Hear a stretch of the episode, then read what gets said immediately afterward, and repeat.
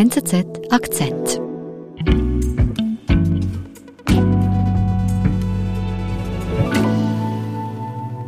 예, 이걸로 3억까지 가보려고요. 10배. 예. 3천만 원 있으면 뭐 하냐고 인생 사면서. 씨발 존느기 한번 먹어봐야지. 어. Das ist ein junger Südkoreaner. Sein Beruf ist Lastwagenfahrer. Er sitzt vor seinem Rechner und schaut sich die Kursentwicklung seines Vermögens an. Er verfolgt dabei, wie sein Vermögen so immer weiter schwindet. Er wird immer verärgerter und zum Schluss bricht er dann in Tränen aus, weil er eben sieht, momentan geht seine ganze Hoffnung, ähm, ans große Geld zu kommen, flöten und er verliert alles. 베풀면 복이 온다고 하잖아. 나는 여기 월세방에서 이러고 있잖아. Was ist denn da passiert? Also der junge Koreaner, der Lastwagenfahrer, zählt zu den vielen Opfern, nicht nur in Südkorea, sondern weltweit, die im Mai dieses Jahres beim Crash einer Kryptowährung insgesamt 60 Milliarden Dollar an Vermögen verloren haben.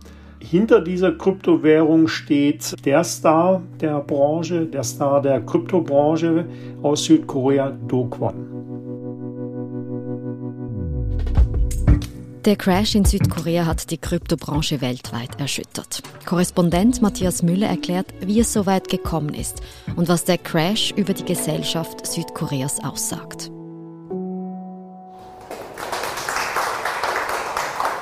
Uh, hello, everybody. I'm Do from Terra. I'm one of the two co-founders. Uh, we opened Korea Blockchain Week with a pretty ambitious title, Korea Runs on Terra.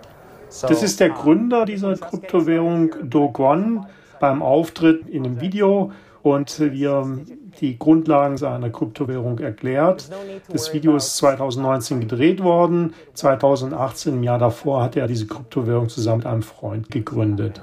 And I contend that Terra solves two of the biggest roadblocks to the adoption of digital payments in Asia and the rest of the world. Und was genau ist denn das für eine Kryptowährung? Was hat er da auf die Beine gestellt? Er hat eine Stablecoin gegründet. Also die Grundidee war, er wollte eine stabile Kryptowährung bilden als Reaktion auf die sehr volatilen Kryptowährungen wie Bitcoin. Und er hatte zwei Kryptowährungen gebildet. Das eine war die Terra Stablecoin Währung und die Schwesterwährung war nachher die Luna. Und wie funktioniert denn dieses Kryptosystem jetzt genau? Die grundlegende Idee der Stablecoin war, dass die Terra Stablecoin immer einen Dollar wert sein sollte. Und durch Arbitrage zwischen beiden Schwesterwährungen sollte es nachher den Investoren möglich sein, diese Währung Stablecoin immer zum Dollar stabil zu halten. Okay, und wie läuft es denn für Do Kwon und mit seinem Stablecoins, als er es 2018 gegründet hat? Am Anfang war das ein immenser Erfolg. 2019 hatten er weltweit bereits 40 Millionen Nutzer. Von dem amerikanischen Wirtschaftsmagazin Forbes ist er in die Liste der in dem Bereich Kryptowährung 30 einflussreichsten Personen, die jünger als 30 Jahre sind, gewählt worden. Und er war innerhalb der Stablecoin-Welt und auch innerhalb der Kryptowährung ein großer Spieler. Und in Korea hatte er einen ganz großen Leumund. Ähm, Der aus dem Amt geschiedene Präsident Moon Jae-in bezeichnete ihn so als die koreanische Version des Elon Musk, also des Tesla-Gründers. Er war ein wirklicher Star in Korea. Aus diesem Star-Kult resultierte das Vertrauen in ihn und damit auch das Vertrauen in sein Projekt und das Vertrauen damit in den Algorithmus, der hinter dieser Stablecoin stand. Wie lässt sich denn das erklären, dass Do Kwon jetzt mit seinen Stablecoins so erfolgreich ist? Kwon selbst verkörpert in Korea so etwas wie die Erfüllung des koreanischen Traums. Zum geschichtlichen Hintergrund Koreas muss man wissen, dass es bis vor wenigen Jahrzehnten noch ein bitterarmes Land war. Es war so arm, dass es sogar Entwicklungshilfe von den Philippinen erhalten hat. Aber in der Wirtschaftsgeschichte fast einmalig hat es innerhalb von wenigen Jahrzehnten viele Entwicklungsstufen übersprungen und ist inzwischen eine der reichsten Länder dieser Welt. Das Problem ist, ein Bestandteil dieser Kultur ist äh, die sogenannte Bali-Bali-Kultur. Das heißt, weil eben früher alles so schnell gegangen ist, sollte heute irgendwie möglichst auch alles schnell gehen. Man soll also möglichst auch schnell reich werden, schnell wohlhabend werden, um den Mitmenschen zu zeigen, seht her, ich habe es zu etwas gebracht. Das Problem ist nur, es ist ein relativ kleines Land mit vielen Bewohnern. Das hat zur Folge, dass die Immobilien vor allem in dem Zentrum Seoul immens teuer geworden sind. Und der Druck, weil Immobilien eben eigentlich zum Standard eines jeden Koreaners gehören sollte, ist extrem groß, sich solche Immobilien leisten zu können. Mit normalen Gehältern ist es sehr schwierig zu finanzieren. Deswegen erhofft man durch waghalsige, risikoreiche Investitionen schnell an das große Geld zu kommen, um sich dann nachher den koreanischen Traum zu erfüllen. Okay, und deshalb investieren also viele Südkoreanerinnen und Koreaner in Quons Stablecoins. Wie ist es denn für ihn weitergegangen? Er selbst ist so nach 2019 eine wahre Erfolgsgeschichte. Man konnte ihn nicht mehr als Millionär, sondern als Milliardär bezeichnen. Er ist dann auch schnell von Korea weggezogen. Anfang des Jahres hat er seinen Sitz, äh, Unternehmenssitz ins steuergünstige Singapur verlagert. Und es hat dann auch ein bisschen auf, auf seinen Lebensstil nachher ausgewirkt. Also es heißt, dass er einfach mal ein Privatjet gechartert hat, um dann von Singapur nach Korea zu fliegen, in die Heimat fliegen. Und ihm selbst scheint der Ruhm oder ist der Ruhm auch etwas zu Kopf gestiegen. Man muss einfach seinen Twitter-Account etwas verfolgen.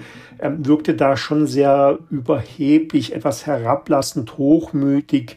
Er schrieb auch, man solle sich vor ihm, also vor dem König verbeugen. Und im Grunde genommen ist jeder doof, der nachher nicht in Stablecoin investiert. In seiner Hochphase hat er dann auch mal noch geschrieben, seine Frau war damals schwanger. Ähm, er werde dann seinen Sohn, wenn es denn ein Sohn werden sollte, Stablecoin taufen. Okay. Do Kwon ist also der erfolgreiche, vielleicht auch ein bisschen ähm, hochmütige Kryptostar in Südkorea. Was ist dann passiert? Ja, die Geschichte gleicht natürlich ein bisschen schon wie Icarus, der dann zu nah an, an die Sonne äh, kam und abstürzte. Im Mai 2022, im Mai dieses Jahres, kollabierte diese Währung. Es gab einen großen Crash dieser Kryptowährung innerhalb von wenigen Tagen.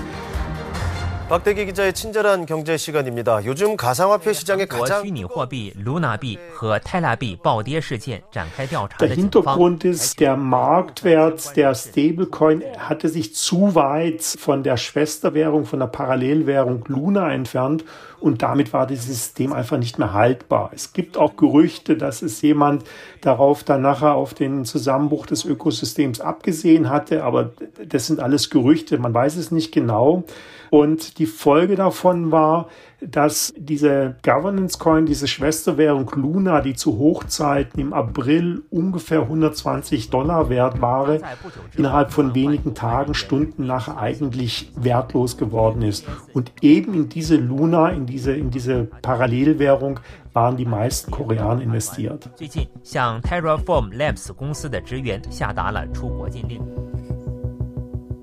Und was bedeutet denn das, wenn jetzt diese Kryptowährung, diese Stablecoins äh, kollabieren? In Korea sind es ungefähr 280.000 Personen gewesen, die da rein investiert haben, sind dann innerhalb von kurzer Zeit wertlos geworden. Allein in Korea vermutet man, dass innerhalb einer Woche 38 Milliarden Dollar aus den Bilanzen der Kleinanleger gelöscht worden sind, getilgt worden sind. Der weltweite Verlust vom Vermögen äh, durch den Crash der, der Stablecoin wird auf rund 60 Milliarden äh, Dollar beziffert. Für die Branche, für die Kryptowährungsbranche war das ein richtiger Schock. Es hatte Kettenreaktionen gegeben. Andere Unternehmen sind ebenfalls pleite gegangen. Und es hat natürlich unglaubliche persönliche Tragiken zur Folge, weil halt viele, wie eben erwähnt, um schnell reich zu werden, ihr gesamtes Vermögen investiert haben und dieses Vermögen war dann mehr oder minder in Echtzeit nachher verloren gegangen. Es, es ist nicht nur ein einzelnes Schicksal, äh, sondern es ist fast schon eine gesamtgesellschaftliche Tragödie. Und wie reagieren denn die Menschen in Südkorea darauf? Die Verzweiflung bei den Betroffenen war groß. Sie haben dann auch ihren Unmut in den sozialen Netzwerken Luft gemacht. Und aus dem gefeierten Star Do Kwon ist halt sehr schnell ein Hassobjekt in Korea geworden. Man hat dann auch die sozialen Netzwerke dafür genutzt, um sich zu Opferverbänden dann zusammenzuschließen, um vielleicht gemeinsam dann juristisch gegen den Do Kwon vorgehen zu können. Und wie hat denn Do Kwon auf das Ganze reagiert? Er hat eigentlich überhaupt keine Reue erkennen lassen. Es gab dann die Entschuldigung auf Englisch, dass er untröstlich über den Schmerz sei, den er da den Menschen zugefügt habe. Und er sagte dann auch, er hätte das selbst nicht vorhersehen können und äh, hätte nicht damit gerechnet. Da muss man aber wissen, die koreanische Entschuldigungskultur ist anders und die ist vor allem auch viel brutaler.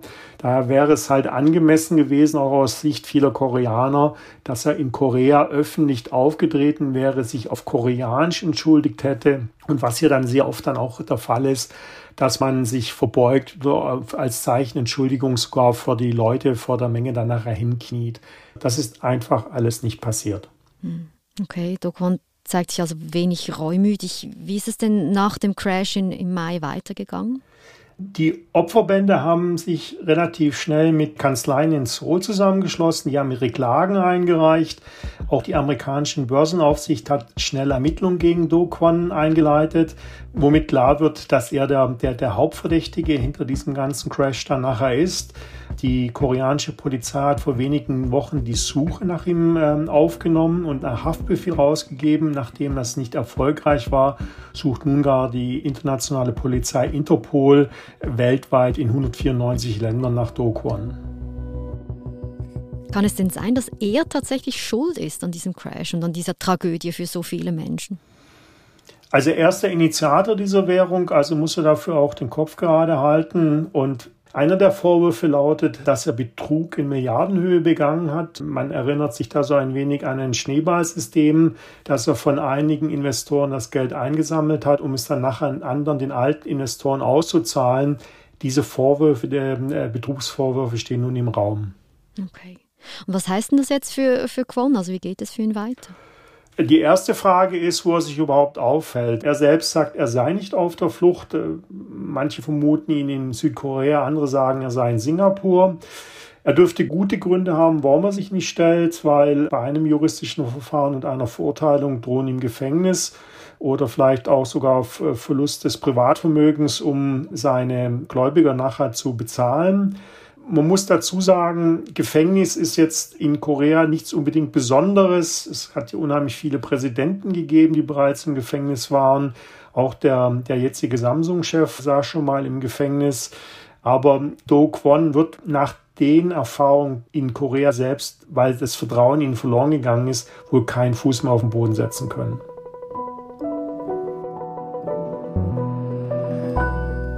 Matthias, hattest du auch in seine Stablecoins investiert? Würde ich nie machen. Ich äh, möchte nur in Sachen investieren, denen ich vertraue und die ich etwas verstehe. Da habe ich schon genug mit verloren. Gut, Glück gehabt. Matthias, vielen Dank und liebe Grüße. Danke auch, viele Grüße, ja.